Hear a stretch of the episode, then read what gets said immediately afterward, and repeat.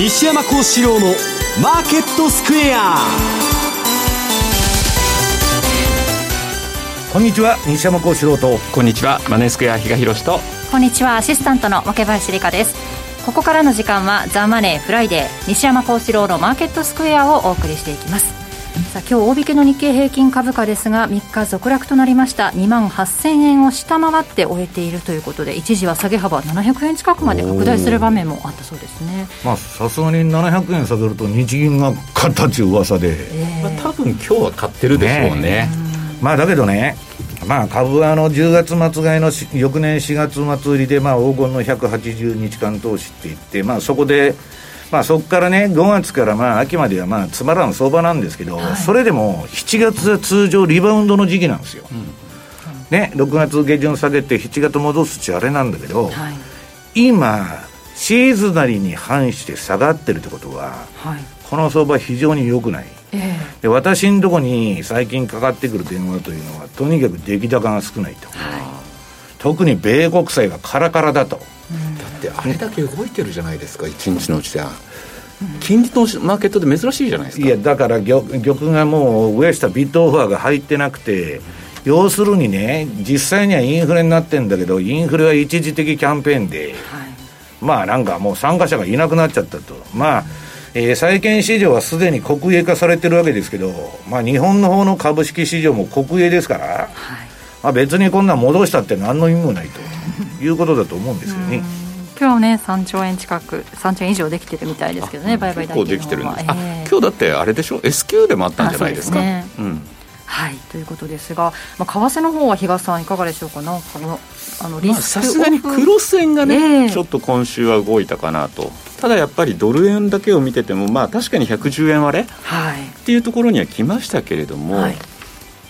うん、あんまりやっぱりまだ動いてないかなと、まあ、同じ方向に動いてるからしょうがないかな、ドル円はという言い方にはなるんですけど、うん、なんか1円以上動いたら、結構動いたなという感覚があったんですけども、まあ、昔はね、それが普通だったのに、今やその1円動いて、なんかそう言われるとね、えー、今のマーケットって、そんなもんだよなって、ちょっと寂しさを覚えるようなところありますね。うんそうですね。109円台半ばぐらいまでドル円は一時いったということなんですが為替の方も、えー、動きについてもこの後伺っていこうと思います。この番組 YouTube でも同時配信中です。資料もご覧いただきながらお楽しみください。動画については番組ホームページの方にございます。そして投資についての質問なども随時受付しております。ホームページのコメント欄からお願いします。ザ・マネーはリスナーの皆さんの投資を応援していきます。この後4時までお付き合いください。この番組はマネースクエアの提供でお送りします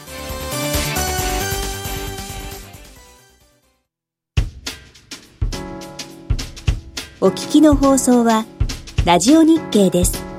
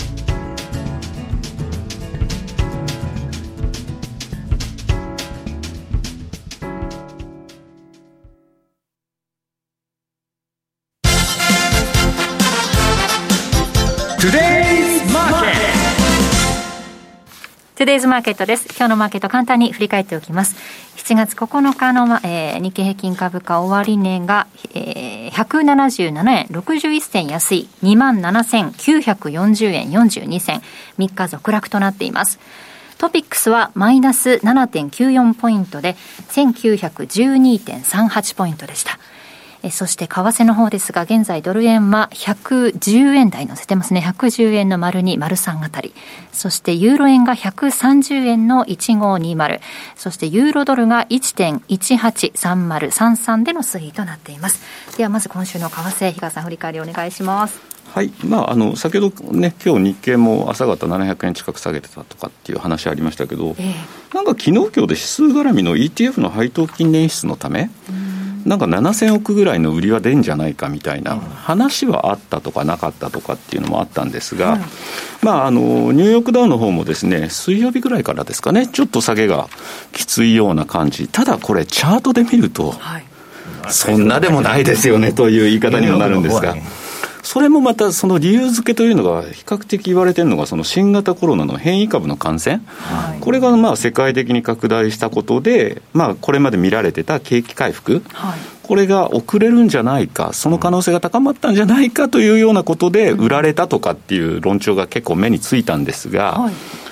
まあどうですかね、なんかまあ史上最高値近辺にいるんで、利食いのいい、それ理由付けにただ後付けで使われてるのかなとか、うん、そんな感じ思うぐらいだったんですよね。で、あとは、まあ、金利の方にもね、ちょっと、えー、まあ、先ほどボリュームがないと、西山さんの方からお話ありましたけど、はい、10年債なんかもね、まあ、気づいたら、昨日なんか1.24%台までちょっと、えー、買われるですね、債券の場合は買われるというようなところあったんですけれども、うん、まあ、これはちょっとどうなんだろうと。なんか低すぎてもよくないという感じなんですかね。そうですね。逆にだからまあまあリスクオフのだから債券買いっていう言い方は確かに当てはまるんですが、ここまで買われる理由なのっていう、そんなにじゃあアメリカ景気って回復遅れるの？確かにだからあの今ね残念ながら東京も今度また緊急事態宣言の方に戻っちゃうとい。うところありましたけど、西山さんとも話してたんですけど、今、世界に目向けると、いくら接種率が高いとはいえ、イギリスで2万とか3万とか、新規感染者がまた出てるわけじゃないですか。そう考えると、日本全国で見て2000人ぐらいでしょっていう言い方だし、うんで、またあのワクチンでしたっけ、はい、ファイザー製はちょっとね、ここのところ、イスラエルの方からも、ちょっと効きが悪いんじゃないか、効果が今一つなんじゃないかと、いうことで、また3回目のとかっていう話も出てて、まあ本当にだから。まあこれででももともと半年ぐらいしか効かないんだから、ずっと打ち続けで、で、結局まあ、そのワクチンもそうなんだけども、その後今、カクテルっていうのが出てきて、今度は治療薬と、あのトランプが飲んだやつですよ。うん、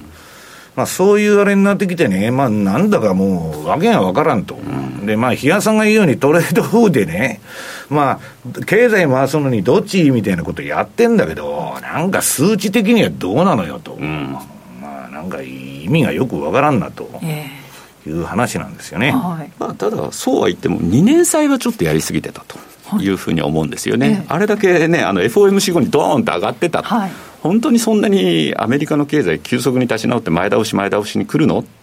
FRB の高官は相変わらずの発言に終始してるのにというところのだから市場が反乱を起こしたら、うん、FRB が国有化でね利回りをコントロールしとるわけですよ。まあ、これの方がだから調整の幅としては2年債の方が大きかったかなとい。う感じ、はい、まあ、だから当然金利低下なので、まあ、ドルのドルは売られやすくなるよねって思うんだけれども株が下げてた分だけ、その時って円買いドル買いが共存なんですよ。またわけのわからないだからそういうところでも動きになってると。であと今週のイベントとしてあったのがまあ、原油も結構ボラの大きな動きをしてましたというところはあったと思います。えー、一時あの、オペックの、オペックプラスか、はい、の閣僚級会合、はい、これで少し、あの、また減産の方なのか、増産の方なのか、どうなのかなって思ってたら、何のことはない、UAE が反対したことで、はい、あの会合自体が流れたと。だけどね、原油はね、今まですごいいいトレンド相場、まあ後で見せますけど、やってきたんだけど、これからシーズナルで見ると悪いんですよ、ずっと。なるほど。下げ相場になると、この辺って、需要が増しそうな時ですけどね。まあ、ドライブシーズンだとかなんだとか言うんだけど、うん、実際にはね、原油のサイクルは金と違って、これからは、まあ、下り坂っていうか、まあ、あの下げバイアスの方が強くなっていくと。うん、まあ、ただ、この原油のやっぱり下げ、昨日70ドル台ぐらいまで下がってたはずなので、はい、大体だから、77から70ドルぐらいってことは、7ドルぐらいをこの2、3日、あのアップダウンしてたと、まあ、かなり上げましたからね。そうですね、でもボラは大きかったということで、まあ、資源国通貨、これはやっぱり少なからず影響、株安もあるので、そういった意味での、はいえー、黒線で、まあ、代表格って言えば5ドル円なのかなという感じなんですけど、これこういった黒線を中心にですね、まあ、ちょっと下げがきつい。というか、ようやくボラが出てきたかなと思わせるような為替市場ではあったかなと。ただ、この5ドル円、これだけ下がってるんですけど、はい、一方で、じゃあこれ、5ドル9位だと、OG9 位だったらどうだったかっていうと、はい、これも意外とそんなでもないんですね。だからなんかちょっとあのよく OG9 位ってショック相場とかにも強いよっていうふうにも言われてたりもするんですけど、まあ、こういうような対円、対ドルが絡んでない通貨ペアだと、こういうような感じでですね、まあ、久しぶりに1.07を割る場面があった。今も待ってますけれども、まあ、いい往来じゃないですか、そうなんです、そうなんです、だからちょうどいいところで売りが利確できて、今度、買いのポジションが立って、で今また1.07近辺にいるというところを考えると、まあ、比較的この OG9 位っていうのは、まあ、トラリピ的には面白い動きをしてくれたなと。で、一つですね、OG9 位に関しての、あの、材料の、材料というかですね、ちょっとネタなんですけど、これ、いずれ、あの、動画でですね、別の人間がちょっとお伝えすると思うんですけど、2015年の9月から2021年の6月ぐらいで、えっと、私たちが考えているダイヤモンド戦略、1.07、1.10は売り、1.04、1.07は買いみたいな、ちょっと1.07を境に、買いと売りを分けたような戦略を出してたんですけど、これね、どっち、どっちのレンジもですね、過去、その2015年から直近2021年6月ぐらいまで、80%以上、そのレンジに滞留しているという。そういうようなデータもあってですね、そう考えると、まず1.07、1.10の売りと1.04、1.07の買い。さらには、それをまた縮めたところでのレンジでセッティングするっていうのも面白いんじゃないかなというふうにも思ったりもしてて、まあ、このあたりについては、えっ、ー、と、近々でまた動画が出てくるかなというふうに思いますので、楽しみにしていただければなというふうに思ってます。まあそんなこんなでですね、なんかいろいろとその材料では確かに今週は動いたというところではあるんですが、また来週以降についてはですね、まあ、今後の各国の金融政策どうなっていくのよというところに目が向けられていくっていうのは、まあ、確かなんだろうなと、西山さんともですね、昨日も話してて。銀行相場ですからね。そうですね。で、そうしたときに、来週14日に結構集中してたんですよ。3つだっけ、えー、ニュージーランド、そうです、RBNZ と、あとトルコ、そして私いつも言ってるカナダこの3つが出てくると、はい、でまああの今週だったと思うんですけどニュージーランドに関しては、えー、っとオセアニアのどっかの銀行バンク・オブ・ニュージーランドでしたっけ、うん、なんかあの早ければ11月に売り上げするみたいなそ前から、うん、あのニュージーランド銀行がね中央銀行じゃないですよ、はいはい、あの民間の、ね、そういうアナリストが11月にもという話で、うん、まあ、結構言ってるんですけど、まあ、一番ね、住宅バブルが、これはもうマネースクエアさんのセミナーでも言ったんですけど、世界一の住宅バブルやってますんで、はい、まあ、引け締めの順番としては、オースト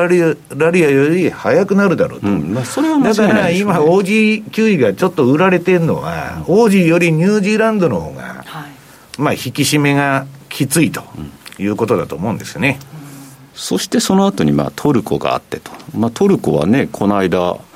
なんだかんだで7、8月にはエルドアン利下げじゃないのなんていうことを言ってたんで、本当にあのインフレ率で利下げできるの？みたいな、ちょっとそこは気になるところ。どうなんですかい。や、普通に考えたらやらないんでしょうけど、いやだけど、あのなんだっけ、財務省、首が飛ぶかも分かりませんだからまたそこの、ね、首の何人目か忘れたと思ったけど、もう5人次で5人目ぐらいですよね、もう、とにかく短期間で首が変わってますんでね、そういう意味ではですね、ちょっとそこは気になるところ、で、最後にカナダが出てきますと。で実はこと、カナダも今年の4月か、えー、っと週40億カナダドルの債券買いをしてたんですけど、それを4月から30億カナダドルに変えますということで、いち早く、まあ、ちょっとテーパリングに動くよねというふうに見られてたところなので、まあ、そういう意味ではですね、非常に注目したいなというところ、さらに、まあ、えーと、終わりのコーナーで話そうと思うんですけど、今日なんかも雇用統計があったりするんですよ、カナダ。うんうんうん、で、さらに出てきてる指標自体も強いというのがあるので、場合によってその来週のその政策会合で、えー、さらなる減額というような動きになるんであれば、またか、一旦ですね、カナダにちょっと今押されてますけれども、私自身はいい押しだったのかなと、ちょっというふうに思うところもあるので、いずれにしてもですね、ちょっと来週、この14日の政策決定会合、いずれ3つもですね、要注目かなというふうに思う次第です。ということで、東さんから為替のお話ありましたが、今日西山さんも、はい、え為替市場の全点検、ね、久しぶりにあの、まあ、ほとんど、まあ、全通貨見とこうかと、今のね、だからあの、新さん、カナダはおしめ買いだって言ってんだけど、はい、あんまりあの今、売りトレンドが出てて、途中で落ちてきたない2日もと大変なことになるんで、トレンドのピークアウト見ながら、えー、行くっていうのは大切なんだけど、まずあの、株がこのところね、急に弱くなったと。はい、でこれまあ、いつも見てます2ページの、まあ、1949年以降のチャートを代表として、うん、まあ、今年の動きとかね、えー、っと、大統領選挙翌年の相場のあれ書いとるんですけど、はいまあこれ、修正としては歴史的にアメリカの株っていうのはね、えっと、7月の相場っていうのは半ばに天井打ちやすいっていうのをずっと言っとるんですけど、えー、まあ今日なんだっけ、9日だっけ、はい、9日です？もうなんかね、すでに調子が悪くなってるということでね、なんかあの、サイクルが強い時に、下げるとかね、サイクルが弱い時に上げるっていうのは、往々にして逆いくことがあるんで、むしろ注意しなきゃいけない。で、えー、そんな中でニューヨークのまあシーズナリーを、まあもうちょっとあの、ニューヨークダウの方を見てみると、はい、まあこれはね、ニューヨークダウは後半7月強いんで、歴史的に過去20年のこれデータですけど、平均的な動きで。まあ持ち直す可能性もあるし、いやいや微妙なとこだと。で、実際のニューヨークダウのチャートを見てもらうと4ページ。これね、比嘉さん、皆さん。標準偏差も ADX も上がってないんですよ、まだ。そうですね。で、比嘉さんが言うように、チャート的にはちょっと押しとるんですけど、このコロナの下げから、まあ、ほとんど上げっぱなしみたいな感じでしょ、うんうん、で、このあの、チャートがとにかく赤くなっとるときは買いの流れなんだけど、まだ黄色くなってないんですよ、私のそのメガトレンドフォローの売買シグナルは。で、その間、まあ、マック D は売ったり買ったり、あの、シグナルが連発してるんですけど、このね、シグナルが連発する相場っていうのは、ね、そんなに強くないと考えておいた方がいい。うん、売り買い、売り買い、売り買いと。だって本当に強い相場だったら、買いだけとかね、買いが出た後バーッと上げるとか、売りが出た後バーッと下げるんですけど、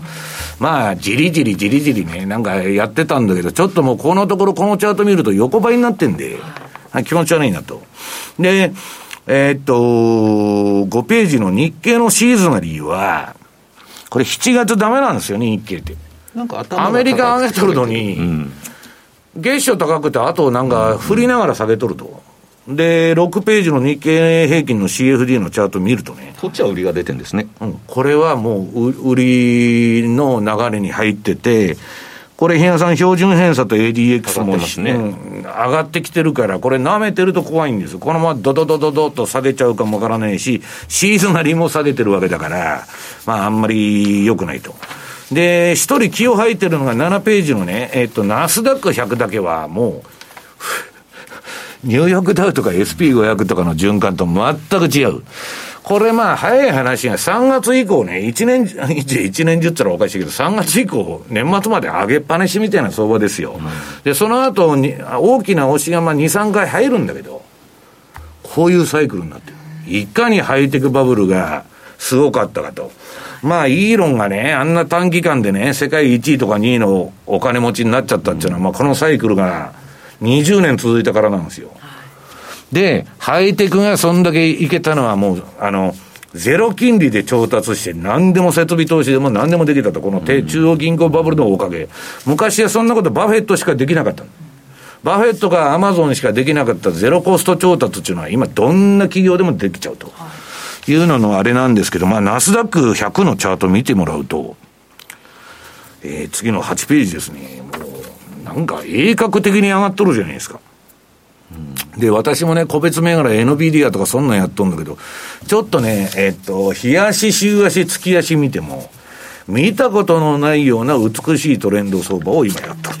ということでございます。これってやっぱり、またここに来て金利低下してるじゃないですか。うん、その影響っていうのはまた。大きい。ね、金利上がるっていうことで、この前、ぐずって売られとったんですけど、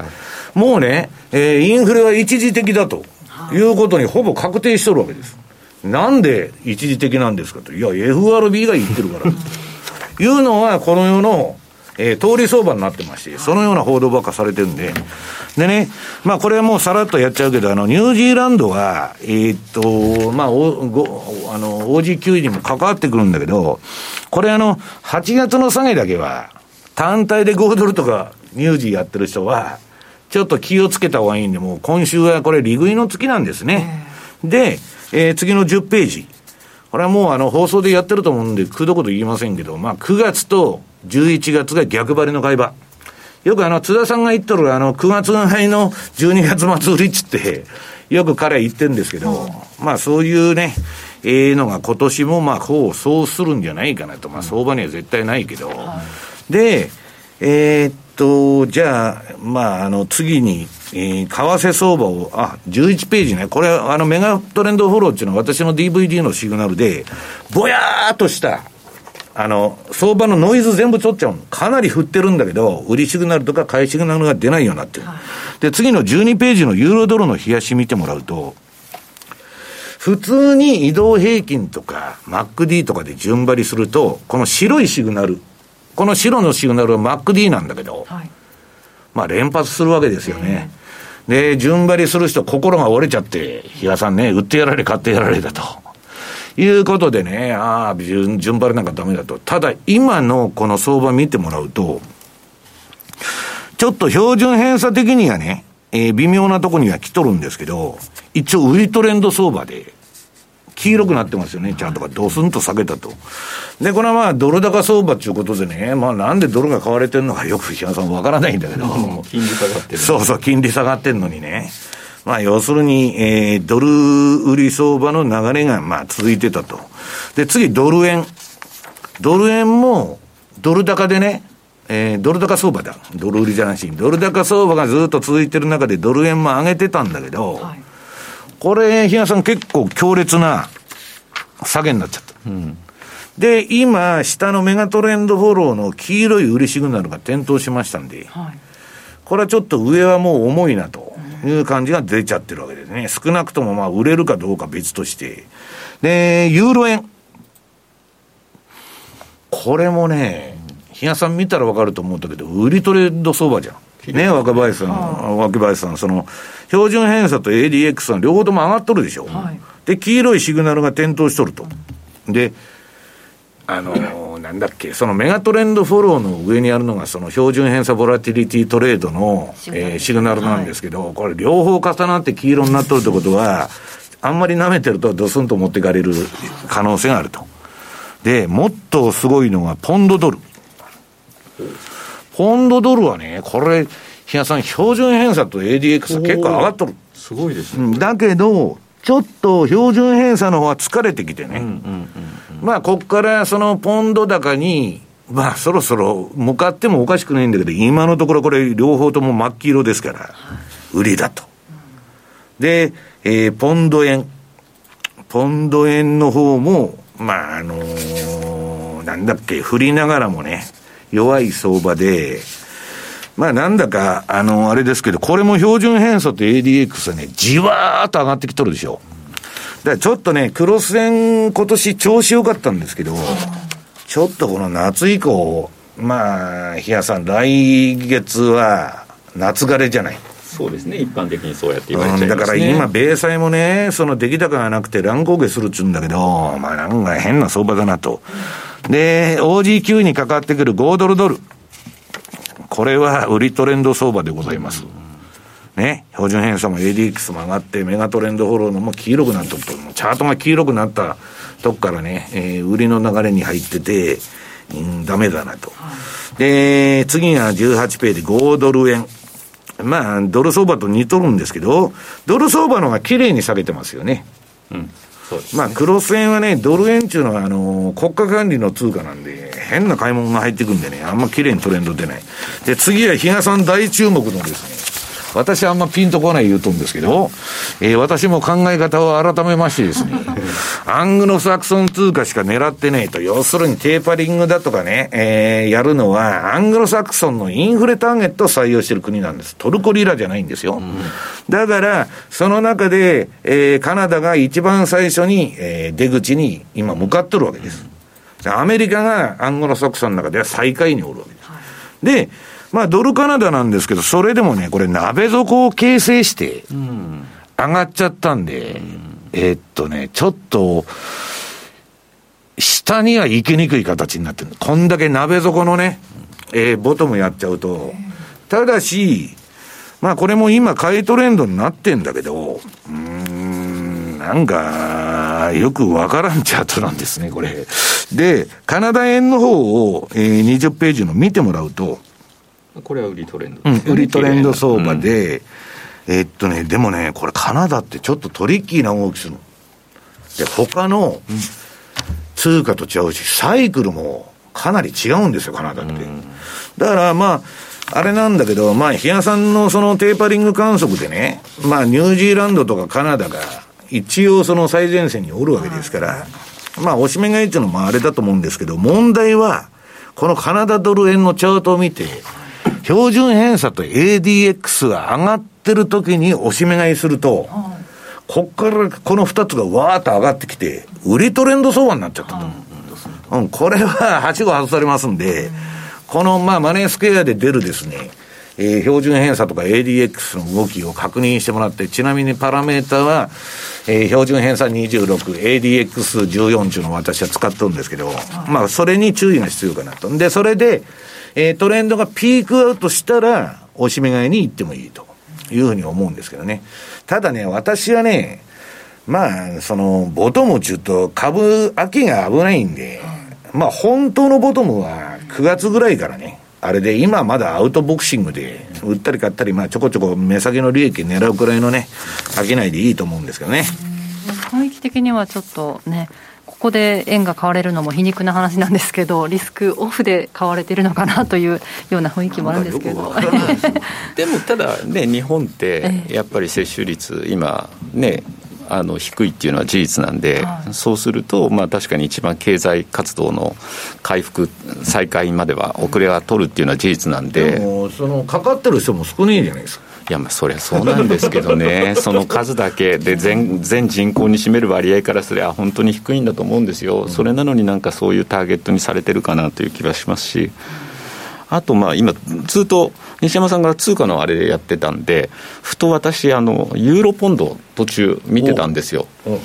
これもやっぱ動かないですね。特に OJ9 以上になんかこう、ボラがないような気がして、あれだけポンドは売られてるとかっつって、先ほどユーロも売られてるもんだそう、それで西山さんがそういうふうに言ったんで、ふっと思って、ちょっとユーロポンド見に行ったら、あら、つまらない形と思いながらですね、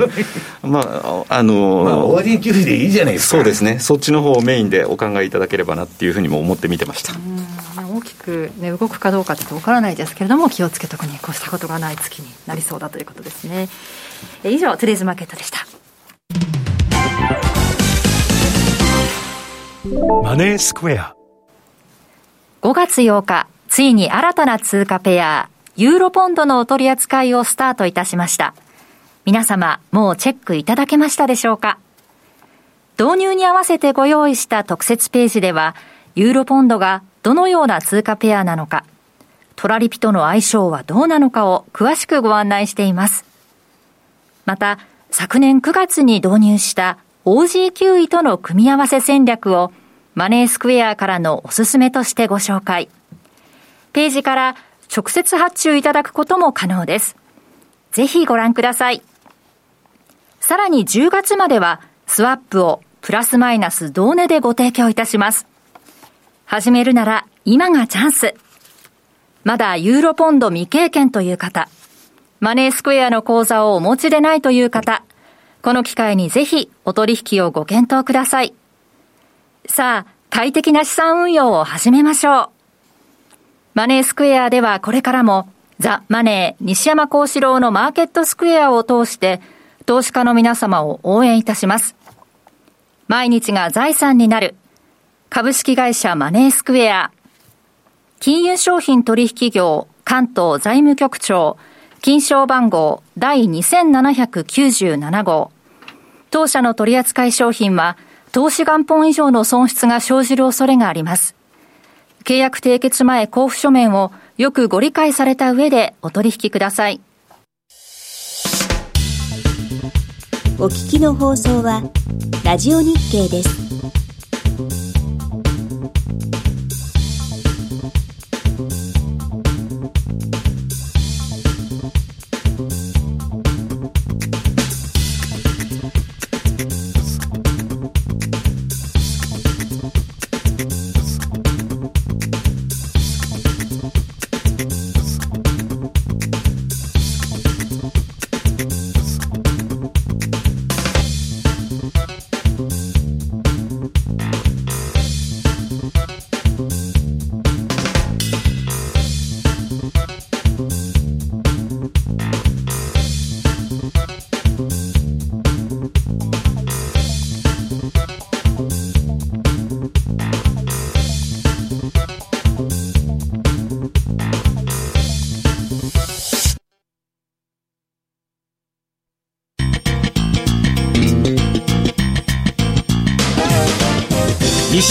四郎のマーケットスクエアさて、このコーナーではマーケットの見方について西山さんにいろいろな角度で教えていただきます。今日のテーマ、アメリカ国債のサイクルと市場の歪みというテーマですね。はい、まあ、市場はもう歪んで何年も経ってるんですけど、はい、まあ、さらにおかしくなってきて、はい、まあ、国有化、債券が国有化されて、固定されちゃったもんで、レートが。で、通貨が動かなくなったと。はい、で株はひたすら押し上げる形で 固定してるわけです。うん、ね、日銀見ててもわかるけど。で、私は最終的には通貨のとこに歪みのね、反動が来て、最後はドルが売られるっていうシナリオで見とるんですけど、はい、まあね、まだ、えっ、ー、と、そんな段階には達してないんだと、まだユーフォリアでこれからバブルするんだっていう人も多くて、でもう一つはね、インフレは一時的って、その、FRB が言っとる。これはまあ、ジャパナイゼーション、日本化のシナリオを見とるわけです。はい、日本みたいになるんだと、アメリカも。で、その中で、えっと、スコット・マイナードって、あの、グッゲンハイムのね、インベストメントのあの、社長が言っとるんですけど、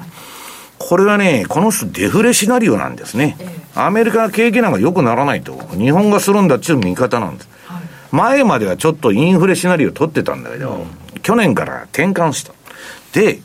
まあ早い話がね、これ、えっと、22に、2ページが10年債利回りと回帰モデルって書いてある。これはあの、マネースケアのトラリピにも、うん、関わってくる考え方で、これ山本さんがよく説明しとったんですけどね、昔。うん、要するに平均回帰するんだと相場っていうのは、トレンドっていうのはめったに出ねえから、えー、平均会議の方にかけるんだっていう考え方もあるわけです。はい、それは人それぞれなんですけど。で、この米国債は平均回帰して、で、これね、来年の1月頃には、さらに、これ、ゼロ割っとるじゃん、マイナス金利になってますけど。マイナス金利にかけてる人って結構いるんですよ。それデフレシナリオの連中。だから私はポートフォリオは分散しないといけないって、まあ債券もちょっと買っとこうかっていうのは、インフレシナリオが外れて、デフレになった場合は債券もいいわけ。だから、ヨーロッパと日本でマイナス金利やったのに、アメリカがならないわけないでしょっていう人がたくさんいるわけです。で、早い話がこのチャートの言わんとしてるとこはね、平均回帰してさらにアメリカの金利が下がると。で、それで東さんドル上がるんですか？上がらないってことですよね。うん。でね、23ページ見ると、これ何が言いたいかっていうとね、米国債っていうのは別に何の理由もなくても、4月から8月までは、ね、金利が低下する時期なんですよ。で、これデータではっきり出てるんです。で、よく年王に、えっと、金利反転がよくあるって言うじゃないですか。だけど、年王というよりも4月8月はね、平均以上に、その、なんだ、金利が下げやすい時期なんですよ。だからその中でね、私はドル買いっていうのはどうかなと。いうのをちょっと、えー、疑問視してね、このところまあドルが買われてんだけど、こんなもん続くのかということなんです。あと24ページ。これがね、えー、シカゴの CBOE、オプション市場ですね。シカゴオプション取引所っていうのがあるんです。これのね、スキューインデックスっていうのがありまして。これもうリスクオブはブラックスワンって書いてますけど。うん。あのね、えっと、この、えっと、指標っていうのはね、えー、要するに、えっと、これデータ1990年以降の平均値を出してるわけです。で、今、このスキューインデックスというのは、えー、過去最高値を更新してると。で、これが上がってくると、それこそブラックスワンでないけど、やばい指標なんですね。で、2020年の2月から3月には、えー、米国債市場、市場っていうのは、あの、ウォーター、あウォーターフォール、要するに滝と呼ばれるコロナショックでドーンと落ちたんですよ。その時につけた最高値を今2割上回っとると。ね。おかしいんですよ。で、よく、あの、アメリカのね、株が最高値この前更新しとったじゃないですか。で、まあ、ビックス指数が上がらないっていうのは、もう本当に上がらなくなっちゃってるあれも機能してないんですよ。ところがね、あの CNN の、えー、恐怖と欲望指数、はい、Fear Greed Index っていうのはね、最高値更新したのにも、比嘉さん関わらず、楽観が増えてこない。おかしいじゃないですか、若林さんね、皆さん。で、このね、じゃあ、 SKEW っていうのは何かっつったら、日本語に直すと歪みなんですよ。相場がいかにおかしい歪んどるかというのを、シカゴの、私が算出してんじゃないですよ。シカゴのオプション市場っていうね、権威のある方々が算出してる市場の歪みを数値化した、えー、指数。で、これで何がわかるかって言ったら、私ツイッターにね、えー、っと、このブラックスワン書いたあの、ナシーム・タレブさん。まあ、頭のいいおっさんですけど、ナシーブ・タレブがね、今、その相場っていうのはね、これから危機の始まりなんだって言ってるみんなコロナを、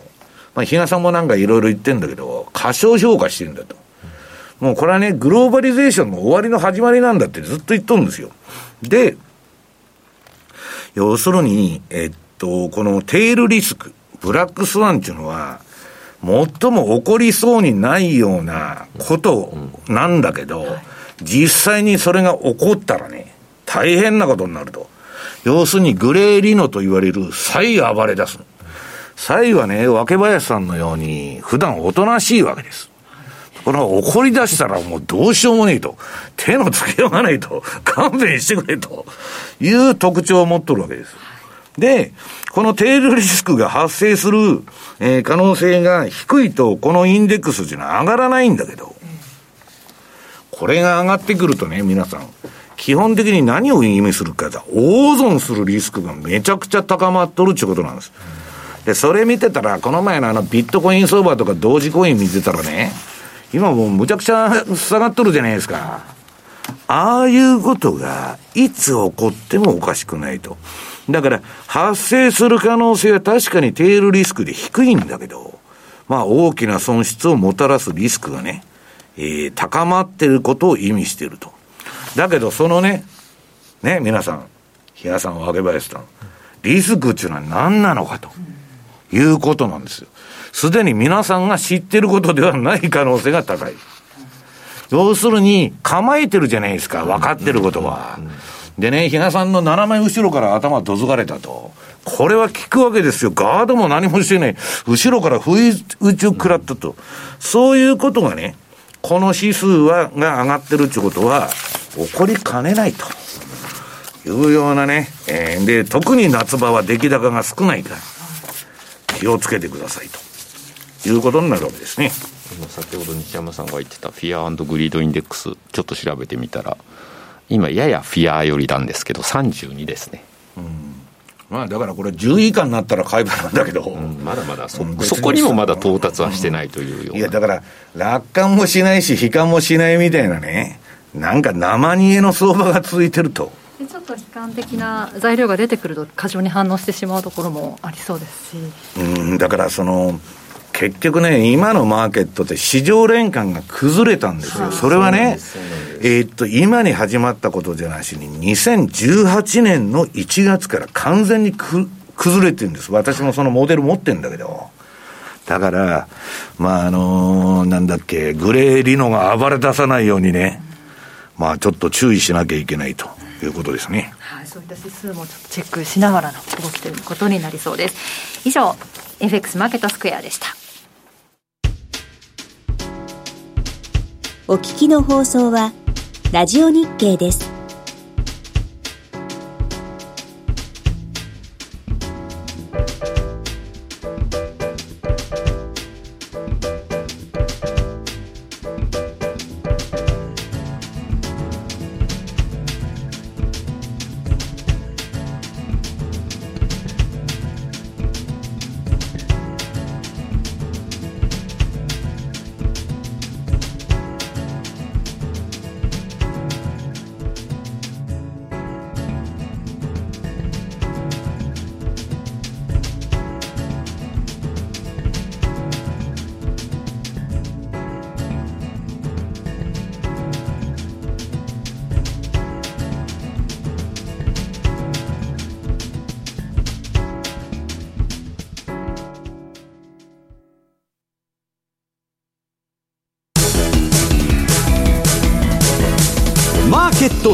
戦略。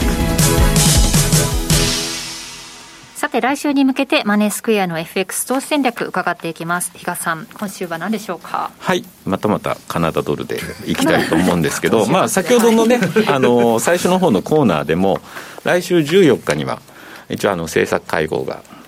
えー、予定されているということをお伝えしたわけなんですが、はい、一度ここでまずはですね、まあ、西山さんだとかうちの津田がよく使ってるシーズナルチャートっていうカナダドルもありますんで、一応見てみると。気持ち悪いじゃない、日野さん。えー、でも、ジュライってどっちつかずみたいな動きの後、まあ、8月は下げますよね、まあ、そうなんです、9月、10月はこうく、まあ、行ってこいみたいな感じにはなってるんですけどね。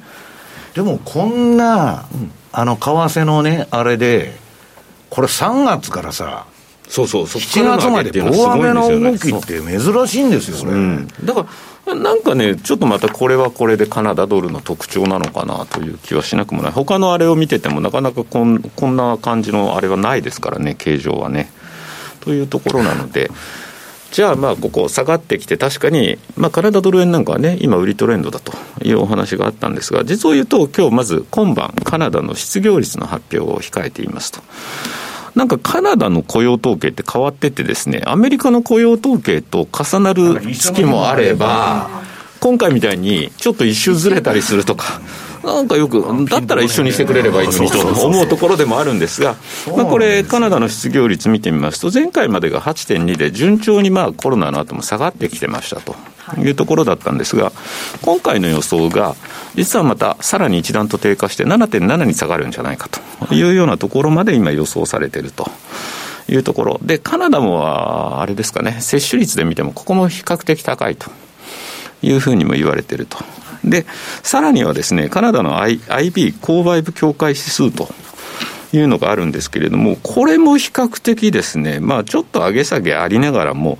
比較的、まあ、あの、いい水準というか、高い水準で、まあ、戻ってきていると。いうことからしてもですね、まあ、カナダの経済指標自体も、まあ、ここに来てずっと安定的だよねという言い方ができるかと思います。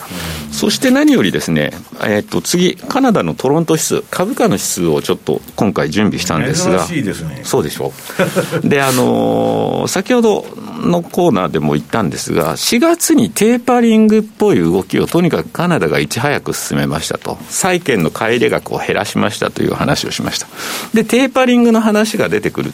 時って、まあ、金利が上がって、それって株にとっては嫌な感じで動くんじゃないかというふうにまあ見られがちだと。いうふうに思うんですが、これ見てても決してカナダの株、そういった動きっていうのは4月以降の部分の動きを見てても力強さは感じられても、なんかこう下げそうな雰囲気っていうのは今のところ全く見えてない。なので、これいち早くカナダが、あの、まあ、テーパリング動くっていうことは、それはそれで市場にとっては、やはり交換されるんだろうな、というふうにですね、思ってるとこなんですね。で、えー、先ほど申し上げた来週14日、ここでさらなる、まあ、債券買い入れ額、これをまた減額するということになってくれば、当然のことながら、まあ、カナダに対する買いというのが持ち込まれてくる可能性があるんじゃないかなというふうに考えて、まあ、逆に、えっと、これまでこの番組でもお伝えしてたと思うんですけど、90円アップは追っかけたくないっていう話は私させていただいてたと思うんですよ。なので、ずっとしばらくは90円のところ行ってたんで、そこはもう、あの、身動き取らずというスタンスを取ってたんですけど、今ようやくそこ終わって、昨日87のちょうどぐらいまで来たのかな？というところで、まあ、チャート的にはですね、売りのトレンドが出てるのは確かなんですが、まあ、これ、あの、チャートのカナダドル円、あの、最近、津田がよく話してます。これ、エンベロープなんですよ。日足の21日のプラスマイナス2%というところで、まあ、2%だから割ってきてんだよね。昨日からちょっとそこをちょっと割り込むような動きでもあるんですが、これまたでも、ちょっとのはみ出しなんですよ、今のところね、これが本当にドーンっていくのかどうなのかっていうのが、ちょっと微妙ではあるんですけれども、これでもこれさ、標準偏差ボラティリティ、綺麗だよね、カナダだから、これはだから売りは、売りのトレンドは売りのトレンドで、その通りなんですよと。いや、その前の山2つもね、綺麗じゃないですか。はいはいはい。なので、ここでまたこのマイナス2%のところに戻ってくるようであれば、それはそれでですね、まあ逆に言うと、あのカナダ仕込んでおくチャンスじゃないかなというふうに思うところで。平均で21日移動平均まで戻るその可能性はあるんじゃないかなというふうに思ってるんで、また、あの懲りずにカナダドル円というところをですね、ご紹介をさせていただいた次第ですと。下に行くとしたらちょっと目処がないというか、結構いきそうですもんね、あでも85でもですよ、だからその1個前のボトム割っちゃってんで、次の歯止めとなるのは、まあ、あのその前の底になっちゃうんだけど、まあ、そこまでいくかどうかですよね。ちょっと85の50ぐらいの、あ85の上にぐらいがちょうどありありますよね、その前っていうとね。うんうんうん、85のちょっと上ぐらい。うん、だからあ、全然そこまで来るんだったら、それはそれで構えちゃうかなって思ってるぐらいなので。そこまで行ったら行ったで、おしめ、はい拾えばいいと。いやだから比嘉さんパラパラパラパラ下まで拾いたいっちゅう話らしいんですよ。はい。で私あ私はだからあのカナダってこれ見るとね行きそうな時に行かないね、よく西山さんそれ言うんですよね。カナダってね本当はしご外されることが多くて、はい、まあそういう意味では下で買っといた方がいいのかも。なんかなんか変な原価ついてるのなかったでしたっけ？いや私が昔遊びでね、はい、1万通貨カナダをほぼ最高値で買ったんですよ。で、比嘉さんがいくらあのカナダ推奨してても、私のその、えー、ポジションが火の目を見ることは絶対ないんだって言ってる。ね、プラスになることは。今回もプラスにならなかった、はい、マイナス何万円かで止まって、下向いてきたんですよ。だから何よりも確かな指標じゃないから。なるほど、なるほど、うん。それは遊びでずっと置いとんですよ。だから、もう一切手締まわない。まあでもそういう意味においてもですね、まあどちらにしてもようやくちょっとボラが出てきたというのは、為替市場にとってもなかなかこれまでがね、本当にだから番組の前に西山さんと話してても、ラジオで話すことないですよねみたいなのってずっと言ってたりもしてたんですよ。株にも反応しない、何にも反応しないっていうのは、一重に、まあ私に言ってるように、債券市場の国有化、国有化されたことによって、金利が動かなかったら、為替も動きようがないという事情があるんですよ。ところが、その負荷がたまればたまるほど、今度、債が暴れ出したら、ね、そういうことですね。えらいことになりますよと。いや、動き出したはいいですけど、そういう動きがあるかもしれないってことをどこに、ね、まあ、もちろん置いとかないといけない。置いとかないとっていうのはありますけどね。ねうん、そのリスクにちょっと注意するのが、この夏から秋にかけてっていうところなのかもしれないですよね。秋なんでしょうね、と思います、ね、まあまあ、だから大きな買い場は、クロス円とかね、株の大きな買い場っていうのは、秋なんですよ。あと最近はとにかく年末相場がいいんで、まあ10月末買いじゃないけど、そこでね、